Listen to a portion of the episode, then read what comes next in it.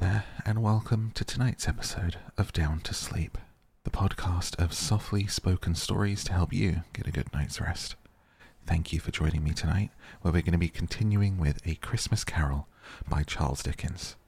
I hope that you've had a wonderful month so far and are looking forward to Christmas if you celebrate it, but either way, I hope that you have a lovely holiday season. If you would like to support this podcast, you can join me on Patreon at patreon.com slash down to sleep. For a few dollars a month, you get access to every single episode I've done so far, as well as two new readings every week. That is 100 episodes for just a few dollars. Another way to support this podcast is by leaving a positive review wherever you're listening. If you're listening on Spotify, they've recently just added a star system, and you should be able to give us five stars out of five if you wish. That would be a very nice Christmas present. Thank you for listening. Let's begin. A Christmas Carol by Charles Dickens. The same face, the very same. Marley, in his pigtail, usual waistcoat, tights, and boots. The tassels on the latter bristling, like his pigtail and his coat skirts, and the hair upon his head. The chain that he drew was clasped about his middle.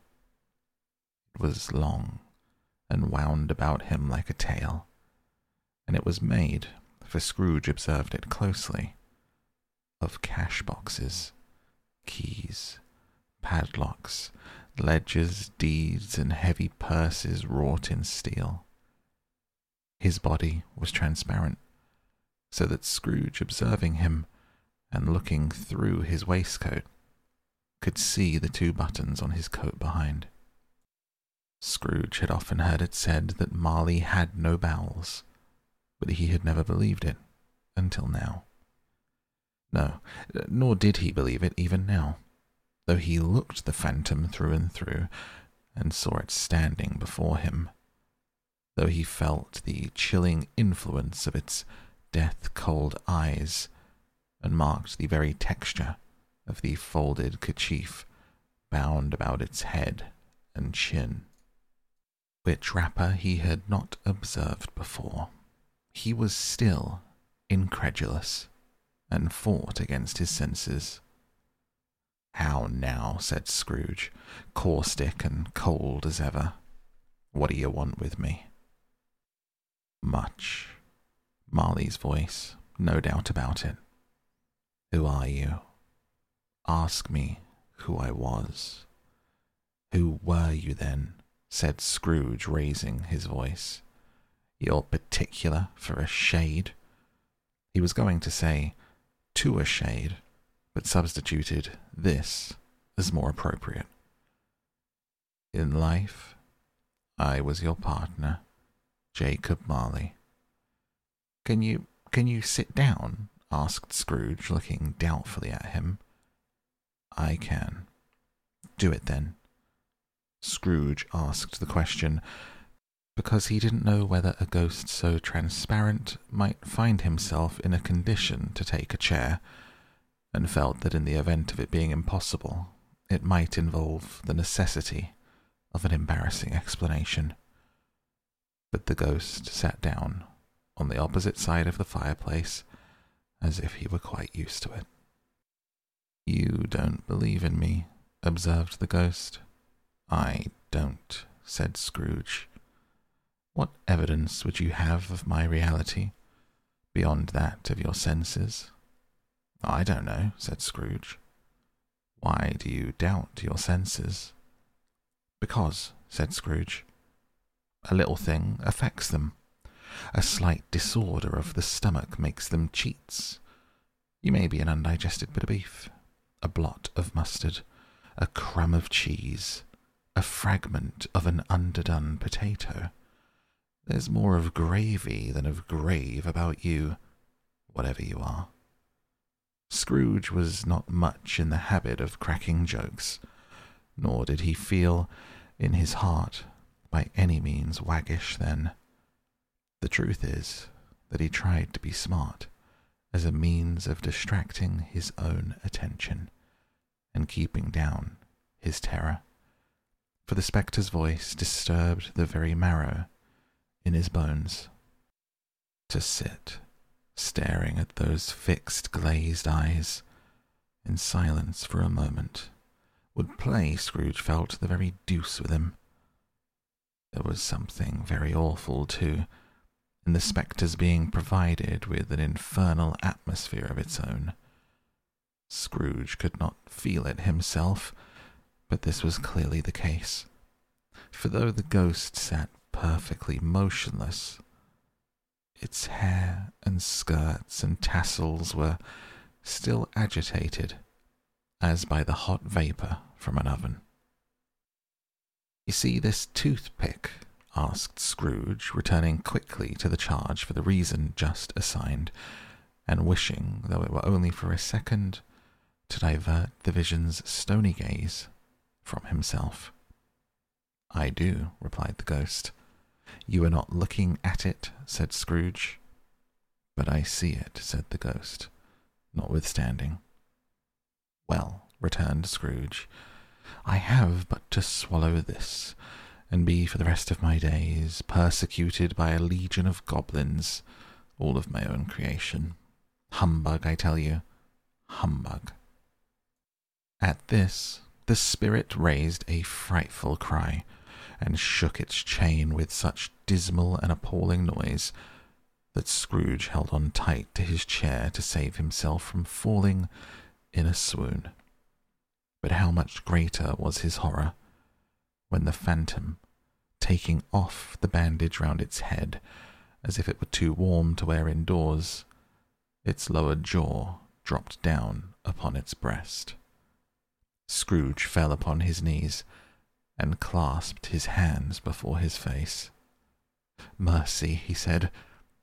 Dreadful apparition, why do you trouble me? Man of the worldly mind, replied the ghost. Do you believe in me or not? I, I do, said Scrooge. I must. But why do spirits walk the earth? And why do they come to me? It is required of every man, the ghost returned, that the spirit within him should walk abroad among his fellow men, and travel far and wide. And if that spirit does not forth in life, it is condemned to do so after death. It is doomed to wander through the world. Woe is me, and witness what it cannot share, but might have shared on earth, and turned to happiness. Again the spectre raised a cry, and shook its chain and wrung its shadowy hands. You are fettered, said Scrooge, trembling. Tell me why. I wear the chain that I forged in life, replied the ghost. I made it, link by link, yard by yard. I girded it on of my own free will, and of my own free will I wore it. Is its pattern strange to you? Scrooge trembled more and more. Or would you know, pursued the ghost, the weight and length of the strong coil that you bear yourself? It was full as heavy and as long as this seven Christmas Eves ago. You have laboured on it since. It is a ponderous chain. Scrooge glanced about him on the floor in the expectation of finding himself surrounded by some fifty or sixty fathoms of iron cable, but he could see nothing. Jacob, he said imploringly, Old Jacob Marley, tell me more. Speak comfort to me, Jacob. I have none to give, the ghost replied. It comes from other regions, Ebenezer Scrooge, and is conveyed by other ministers to other kinds of men. Nor can I tell you what I would. A very little more is all permitted to me. I cannot rest. I cannot stay. I cannot linger anywhere. My spirit never walked beyond our counting house. In life, my spirit never roved beyond the narrow limits of our money changing hole, and weary journeys lie before me. It was a habit with Scrooge, whenever he became thoughtful, to put his hands in his breeches pockets. Pondering on what the ghost had said, he did so now, but without lifting up his eyes or getting off of his knees. Must have been very slow about it, Jacob, Scrooge observed, in a businesslike manner, though with humility and deference. Slow, the ghost repeated. Seven years dead, mused Scrooge. Travelling all the time? The whole time, said the ghost. No rest, no peace, incessant torture of remorse. You travel fast, said Scrooge. On the wings of the wind, replied the ghost. You might have got over a great quantity of ground in seven years, said Scrooge. The ghost, on hearing this, set up another cry, and clanked its chain so hideously in the dead silence of the night that the ward would have been justified in indicting it for a nuisance. Oh, captive bound and double ironed, cried the phantom, not to know that ages of incessant labour by immortal creatures, for this earth must pass into eternity before the good of which it is susceptible is all developed not to know that any Christian spirit working kindly in its little sphere, whatever it may be, will find its mortal life too short for its vast means of usefulness. Not to know that no space of regret can make amends for one's life's opportunity misused. Yet such was I. Such was I. But you were always a good man of business, Jacob, faltered Scrooge, who now began to apply this to himself. Business, cried the ghost, wringing its hands again. Mankind was my business. The common welfare was my business. Charity, mercy, forbearance, benevolence were all my business. The dealings of my trade were but a drop in the water of the comprehensive ocean of my business. It held up its chain at arm's length as if that were the cause of all of its unavailing grief, and flung it heavily upon the ground again. At this time of the rolling year, the spectre said, I suffer most.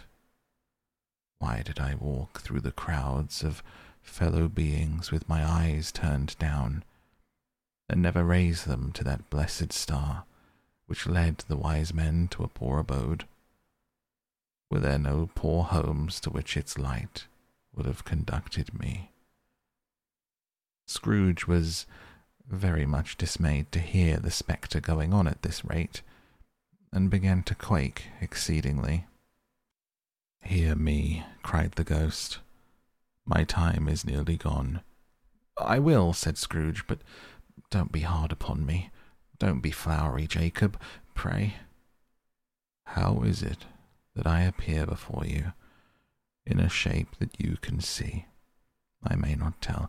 I have sat invisible beside you many and many a day. It was not an agreeable idea, and Scrooge shivered and wiped the perspiration from his brow. There is no light part of my penance, pursued the ghost. I am here tonight to warn you that you have yet a chance and a hope of escaping my fate, a chance and a hope of my procuring Ebenezer. You're always a good friend to me, said Scrooge. Thank ye. You will be haunted, resumed the ghost, by three spirits. Scrooge's countenance fell almost as low as the ghost's had done. Uh, is that the chance and hope that you mentioned, Jacob? he demanded in a faltering voice. It is. Uh, I think I'd rather not, said Scrooge. Without their visits, said the ghost, you cannot hope to shun the path that I tread. Expect the first tomorrow, when the bell tolls one. Couldn't I take 'em all at once and have it over with, Jacob? hinted Scrooge. Expect the second on the next night at the same hour. The third upon the next night when the last stroke of twelve has ceased to vibrate. Look to see me no more, and look that for your own sake you remember what has passed between us. When it had said these words, the spectre took its wrapper from the table and bound it round its head as before. Scrooge knew this by the smart sound that its teeth made when the jaws were brought together by the bandage. He ventured to raise his eyes again and found his supernatural visitor confronting him in an erect attitude with its chain wound over and about its arm. The apparition walked backwards from him, and at every step it took, the window raised a little, so that when the spectre reached it, it was wide open. It beckoned for Scrooge to approach, which he did. When they were within two paces of each other, Marley's ghost held up its hand, warning him to come no nearer. Scrooge stopped, not so much in obedience as in surprise and fear, for on the raising of the hand he became sensible of confused noises in the air, incoherent sounds of lamentation and regret wailings inexpressibly sorrowful and self accusatory. The spectre, after listening for a moment, joined in the mournful dirge and floated out upon the bleak, dark night. Scrooge followed to the window. Desperate in his curiosity, he looked out. The air was filled with phantoms wandering hither and thither in restless haste, and moaning as they went. Every one of them wore chains like Marley's ghost. Some few, they might be guilty governments, were linked together. None were free. Many had been personally known to Scrooge in their lives. He had been quite familiar with one old ghost in a white waistcoat with a monstrous iron safe attached to its ankle, crying piteously at being unable to assist a wretched woman with an infant whom it saw below upon a doorstep. The misery with them all was clearly that they sought to interfere for good in human matters and had lost the power forever. Whether these creatures faded into mist or mist enshrouded them, he could not tell. But they and their spirit voices faded together, and the night became as it had been when he walked home. Scrooge closed the window and examined the door by which the ghost had entered. It was double locked as he had locked it with his own hands, and the bolts were undisturbed. He tried to say humbug, but stopped at the first syllable, and being from the emotion that he had undergone, or the fatigues of the day, or his glimpse of the invisible world, or the dull conversation of the ghost, or the lateness of the hour, much in need of repose, went straight to bed without undressing and fell asleep upon the instant. Stave 2 The first of the three spirits. When Scrooge awoke, it was so dark that looking out of bed he could scarcely distinguish the transparent window from the opaque walls of his chamber. He was endeavoring to pierce the darkness with his ferret eyes when the chimes of a neighboring church struck the four quarters, so he listened for the hour. To his great astonishment, the heavy bell went on from six to seven, and from seven to eight, and regularly up to twelve, and then stopped. Twelve. It was past two when he went to bed. The clock was wrong. An icicle must have gotten into the works. Twelve. He touched the spring of his repeater to correct this most preposterous clock. Its rapid little pulse beat twelve, and stopped. Why, it, it isn't possible, said Scrooge, that I can have slept a whole day and far into another night. It isn't possible that anything's happened to the sun and this is twelve at noon. The idea being an alarming one, he scrambled out of bed and groped his way to the window. He was obliged to rub the frost off with his sleeve of his dressing gown before he could see anything, and could see very little then. All he could make out was that it was still very foggy and extremely cold, and that there was no noise of people running to and fro and making a great stir, as there unquestionably would have been if night had beaten off bright day and taken possession of the world. Scrooge went to bed again, and thought and thought and thought it over and over and over, and could make nothing of it.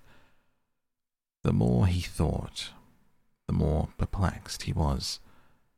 The more he endeavored not to think, the more he thought.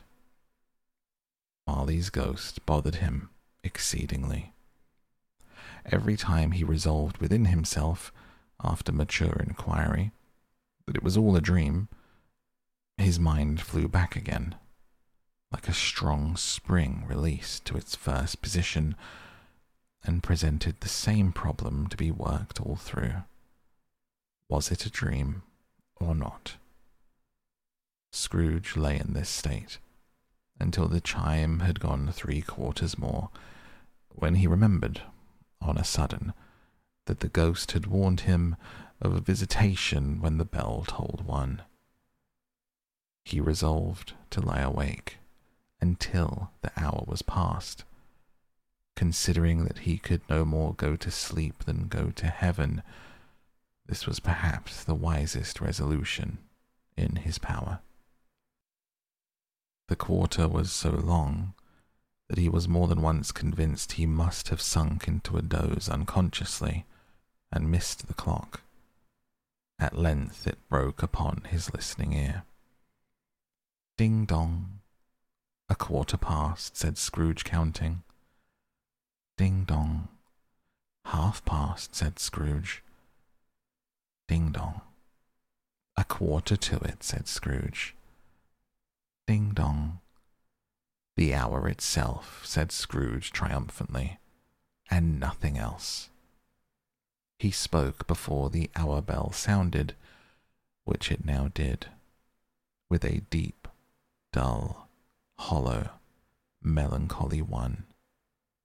Light flashed up in the room in an instant, and the curtains of his bed were drawn. The curtains of his bed were drawn aside, I tell you, by a hand not the curtains at his feet, nor the curtains at his back, but those to which his face was addressed.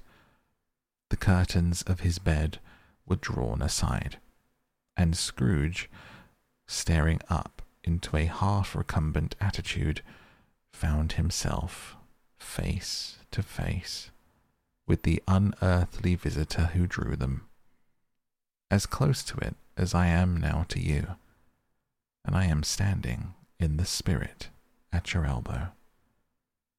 It was a strange figure, like a child, yet not so like a child as like an old man, viewed through some supernatural medium which gave him the appearance of having receded from the view and being diminished to a child's proportions.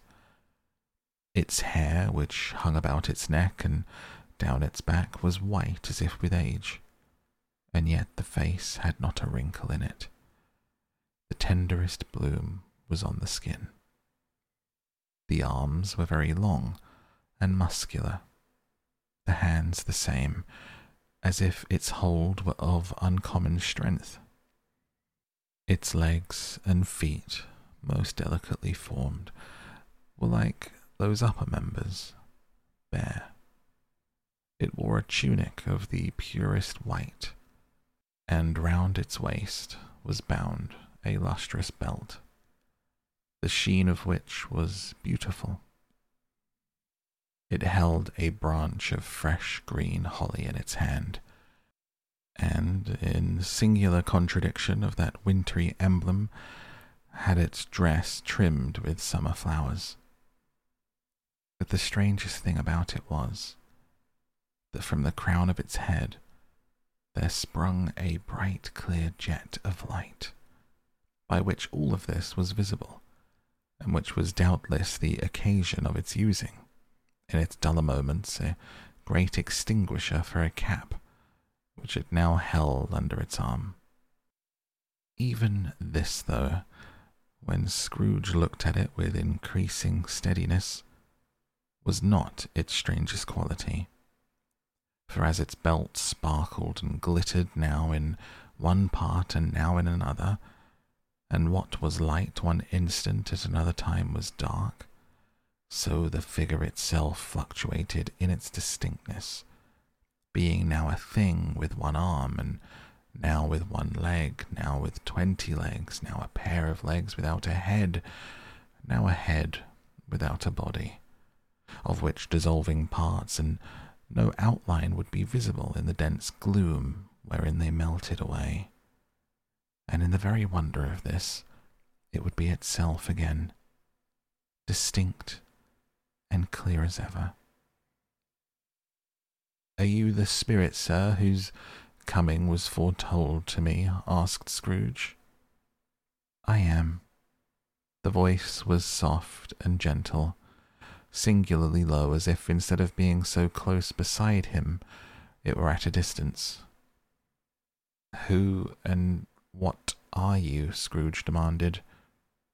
I am the ghost of Christmas past. Long past? inquired Scrooge, observant of its dwarfish stature. No, your past. Perhaps Scrooge could not have told anybody why, if anybody could have asked him, but he had a special desire to see the spirit in his cap, and begged him to be covered. What? exclaimed the ghost. Would you so soon put out with worldly hands the light that I give? Is it not enough that you are one of those whose passions made this cap, and force me through whole trains of years to wear it low upon my brow? Scrooge reverently disclaimed all intention to offend, or any knowledge of having wilfully bonneted the spirit at any period of his life. He then made bold to inquire what business brought him there. Your welfare, said the ghost. Scrooge expressed himself much obliged, but could not help thinking that a night of unbroken rest would have been more conducive to that end. The spirit must have heard him thinking, for it said immediately, Your reclamation, then. Take heed. It put out its strong hand as it spoke, and clasped him gently by the arm. Rise and walk with me. It would have been in vain for Scrooge to plead that the weather and the hour were not adapted to pedestrian purposes. The bed was warm, the thermometer a long way below freezing, that he was clad but lightly in his slippers, dressing gown and nightcap, and he had a cold upon him at the time. The grasp, though as gentle as a woman's hand, was not to be resisted. He rose, but finding that the spirit made towards the window, clasped his robe in supplication. I'm a mortal, Scrooge remonstrated, and liable to fall. Bear but a touch of my hand there, said the spirit, laying it upon his heart. You shall be upheld in more than this. As the words were spoken, they passed through the wall and stood upon an open country road with fields on either hand. The city had entirely vanished. Not a vestige of it was to be seen. The darkness and the mist had vanished with it. It was a clear, cold winter day, with snow upon the ground. Good heaven, said Scrooge, clasping his hands together as he looked about him. I was bred in this place. I was a boy here. The spirit gazed upon him mildly. Its gentle touch, though it had been light and instantaneous, appeared still present to the old man's sense of feeling. He was conscious of a thousand odours floating in the air, each one connected with a thousand thoughts and hopes and joys and cares long, long forgotten. Your lip is trembling, said the ghost. What is that upon your cheek? Scrooge muttered, with an unusual catching in his voice, that it was a pimple, and begged the ghost to lead him where he would. You recollect the way? inquired the spirit. Remember it, cried Scrooge with fervour. I could walk it blindfold. Strange to have forgotten it for so many years, observed the ghost. Let us go on. They walked along the road, Scrooge recognizing every gate and post and tree, until a little market town appeared in the distance, with its bridge, its church, and winding river. Some shaggy ponies now were seen trotting towards them, with boys upon their backs, who called to other boys in country gigs and carts driven by farmers. All of these boys were in great spirits and shouted to each other until the broad fields were so full of merry music that the crisp air laughed to hear it. These are but the shadows of the things that have been, said the ghost. They have no consciousness of us. The travellers came on, and as they came, Scrooge knew and named every one of them. Why was he rejoiced beyond all bounds to see them? Why did his cold eye glisten and his heart leap up as they went past? Why was he filled with gladness when he heard them give each other Merry Christmas as they parted at crossroads and byways for their several homes? What was Merry Christmas to Scrooge? Out upon Merry Christmas! What good had it ever done to him? The school is not quite deserted, said the ghost. A solitary child, neglected by his friends, is left there still. Scrooge said that he knew it, and he sobbed. They left the high road by a well remembered lane, and soon approached a mansion of dull red brick. It was a large house but one of broken fortunes, for the spacious offices were little used, their walls were damp and mossy, their windows broken, and their gates decayed.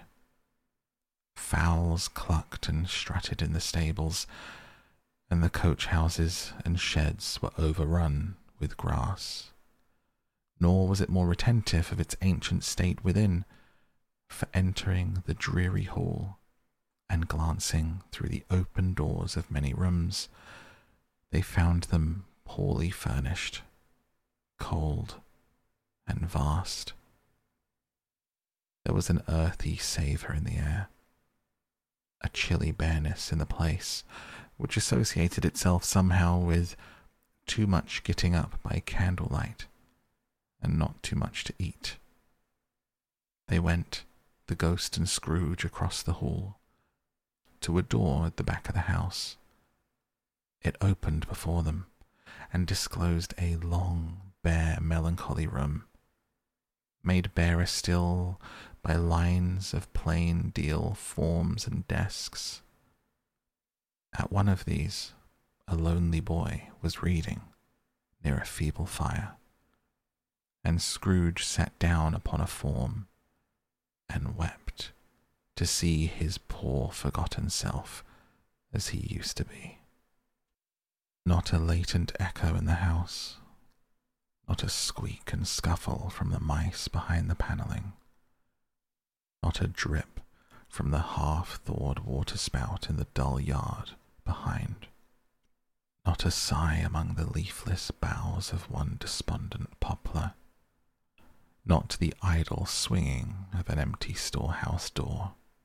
No, not a clicking in the fire, but fell upon the heart of Scrooge with a softening influence, and gave a freer passage to his tears. The spirit touched him on the arm and pointed to his younger self, intent upon his reading. Suddenly, a man in foreign garments, wonderfully real and distinct to look at, stood outside the window, with an axe stuck in his belt, and leading by the bridle an ass laden with wood.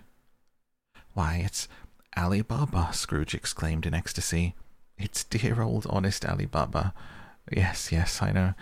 One Christmas time, when yonder solitary child was left here all alone, he did come for the first time just like that. Poor boy. And Valentine, said Scrooge. And his wild brother Orson. There they go. What's his name, who was put down in his drawers asleep at the gate of Damascus? Don't you see him? And the Sultan's groom turned upside down by the genie. There he is upon his head. Serves him right. I'm glad of it. What business had he to be married to the princess?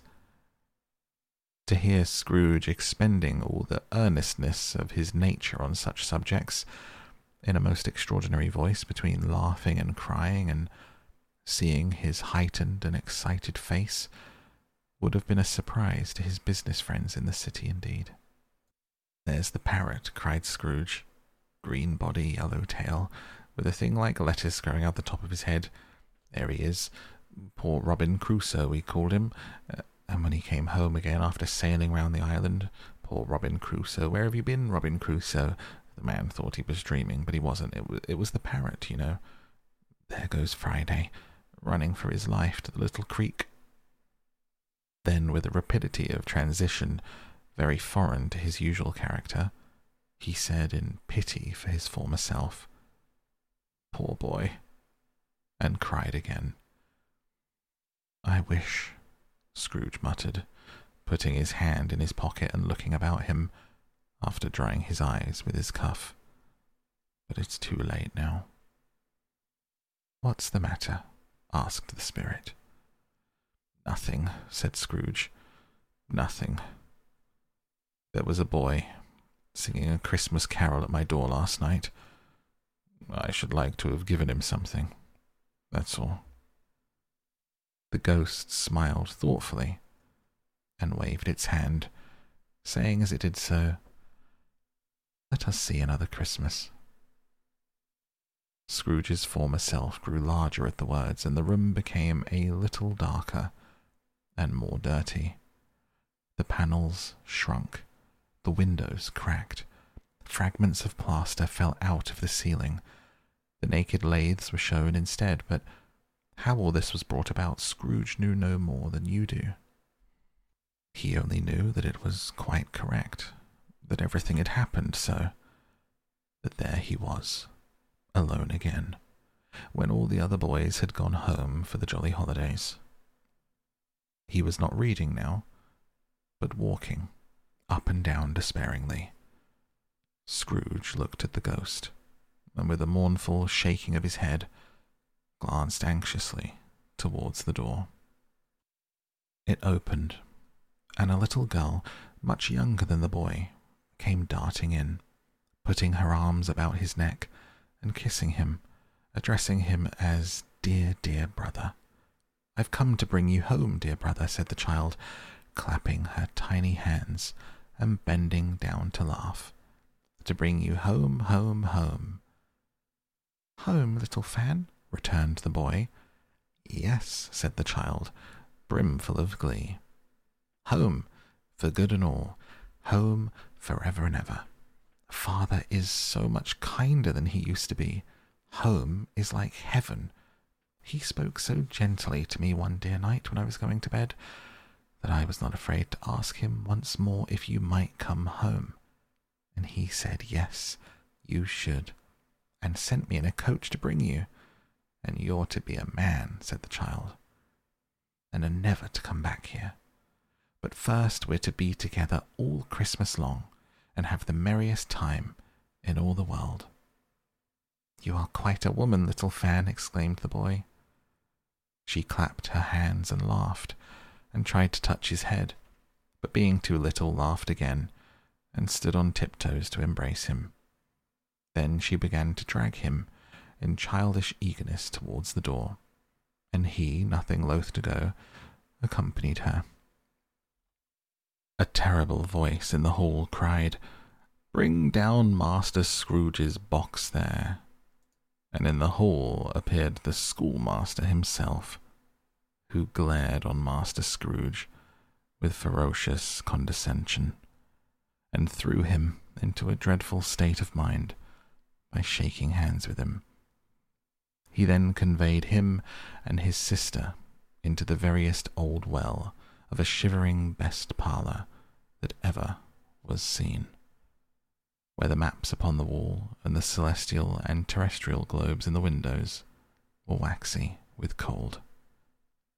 Here he produced a decanter of curiously light wine, a block of curiously heavy cake, and administered instalments of those dainties to the young people.